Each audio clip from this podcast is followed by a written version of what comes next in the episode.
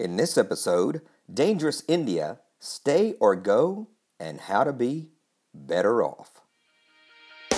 This is the 1010 Life Podcast. Live to the full in body, beliefs, and business. Here's your host, Paul B. Evans. A few years ago in India, myself and several other missionaries, even though we were not there full time, we were in a small city in India staying with our good friend Reggie. Well, we had all sorts of jet lag, staying up just about all night, could not get our bodies to, to regulate. And so, about 3 a.m., my buddy David decided to go out for a run. He said, I've just got too much energy. I need to go run it off. I'll be exhausted. I'll be fine. Now, we didn't think anything about the door to the home being made of iron and an iron bar blocking the door and every window having bars on them. He went out and ran. I went up to sleep. Sometime later, I don't think it was too long, I heard a knock on my door. I opened it up, and Reggie was standing there with a machete, which I was terrified. I was like, What in the world have I gotten myself into? He said, Where's David? Where's David? I said, He went out running. He said, He will be killed. You stay here. Well, that's all I needed to hear was that it was dangerous outside, safe inside, and I was going to stay put, which I did. And don't worry about David. He actually got rescued, was not in any danger that he knew of, though he said he did have to run, run a little bit quick a couple of times, but for the most part, he was totally okay. But it was awesome to have Reggie looking out for us. It made a big difference because we didn't know the city, we didn't know the dangers, we didn't know what to look out for, but he did. In Philippians 1, Paul is basically saying that to his people when he's making this decision about does he stay or does he go? What should he do? He's trying to decide what he needs to actually do as far as staying on the earth or going and being with the Lord. So he says in verse 21 for me, to live as Christ, to die as gain. We quote that all the time, right? If I'm to go on living in the body, this will mean a fruitful labor for me. Yet what shall I choose? I don't know. I'm torn between the two. I desire to depart and be with Christ, which is better by far, but it's more necessary that for you I remain in the body. Convinced of this, I know that I will remain, and I will continue with all of you for your progress and joy in the faith, so that through my being with you again, your boasting in Christ will abound on account of me. So Paul's wrestling with the decision do I go and be with the Lord? Do I stay here? And he knows that if he stays, that they will be better off. That his presence, verse 21, is actually for Christ to be alive. In other words, he says, check me out. I'm going to live the way Christ would live. Sometimes I think about people coming up and saying, you know, tell me about Christ. And what if we could say, why don't you watch me for a week and then you tell me about Christ? That would be pretty strong, right? So Paul is saying, for me to be alive is Christ to be alive. And so it's better off that I stay. One of the major goals of our life should be, very simply, to make others better off. How do I make sure that other people, when they see me coming, they're excited that I'm coming? When they see that it's my number on the telephone, when the caller ID comes up, that they are excited to talk to me. How many people, when we see caller ID strike or a text strike or an email come in from them, are we thinking, oh, great, I don't want to talk to them. I don't want to have to text them back. I don't want to have to email them back. I'm going to act like I didn't even get the email. We do that because some people are draining. They don't make us better off, they make us feel worse off, or they feel like a burden. And we can get into all the arguments about how we should serve each person and accept them just as they are. But as human beings, you know that some people exhaust us. Why don't we not be that person? Why don't we be the people that invigorate others and make them excited to see us?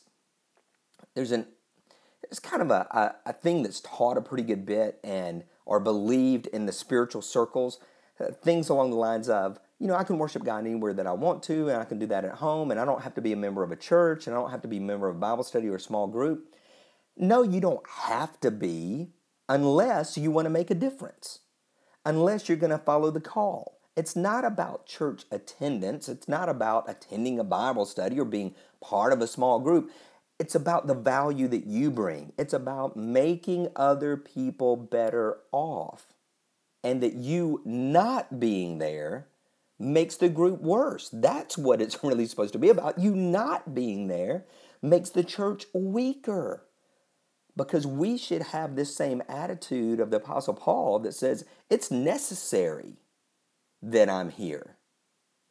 It's necessary that I'm going to continue with you for your progress and joy in the faith. So that's the reason that we stay. That's the reason that we attend. That's the reason that we get involved, is not so we necessarily get anything from it, but we give, we give, we give. So we make other people better off. In fact, we should be able to say to other people, to others, to our friends, our family, our, our church family, you're better off because of me. Not in an arrogant way, but that's what Paul's saying here, right? You guys are better off because of me. Now, how was he able to say that? Well, in chapter 2, he talks a lot about what it means to have the mind of Christ. In chapter 3, he talks about getting rid of all earthly things and counting them as loss, as nothing, so that he could gain the knowledge and the participation in the resurrection of Christ. And then we go over to chapter 4. So, chapters chapter 1 is you're better off because of me. Chapter 2 and 3 is why we're better off because uh, others are better off because we're believers. And then finally in chapter 4, he turns the tables a little bit. There's a passage here in chapter 4 that we love to quote. And that's Philippians 4:13. I can do all things through Christ who gives me strength. This is kind of the great solo verse. It's the verse that says I don't need anybody. I can do this all myself. If it's just me and God, we got this. We can do all of this. So it tends to make believers have this feeling of this is all I need. And in one regard, that's true. That if nobody else is there, if nobody else is supporting, if no one else is there to lean on, I can do all things through Christ. And so Paul covers that. He says, I'm not saying verse 11, I'm not saying this because I'm in need. I've learned to be content, whatever my circumstances. Verse 12, I know what it is to be in need, and I know what it's like to have plenty. I've learned the secret of being content in any and every situation, whether well fed or, eh, eh, or hungry, whether living in plenty or in want. I can do all things through him who gives me strength. Verse 14, we often skip. Yet it was good of you to share in my troubles. Moreover, as you Philippians know, in the early days of your acquaintance with the gospel, I set out from Macedonia, and not one church shared with me in the matter of giving and receiving except you only. For even when I was in Thessalonica, you sent me aid more than once when I was in need. So Paul says I can do all things, but it's more if I've got to.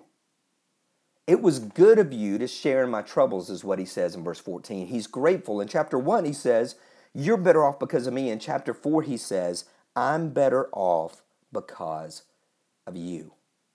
So we need to live our lives in a way that says, church family, friends, co-workers, you're better off because I'm here. I'm bringing value to the situation. I'm draining the situation. I'm infusing it with holiness and goodness and godliness. But on the opposite side, I can't act like I'm this great soloist that can do everything.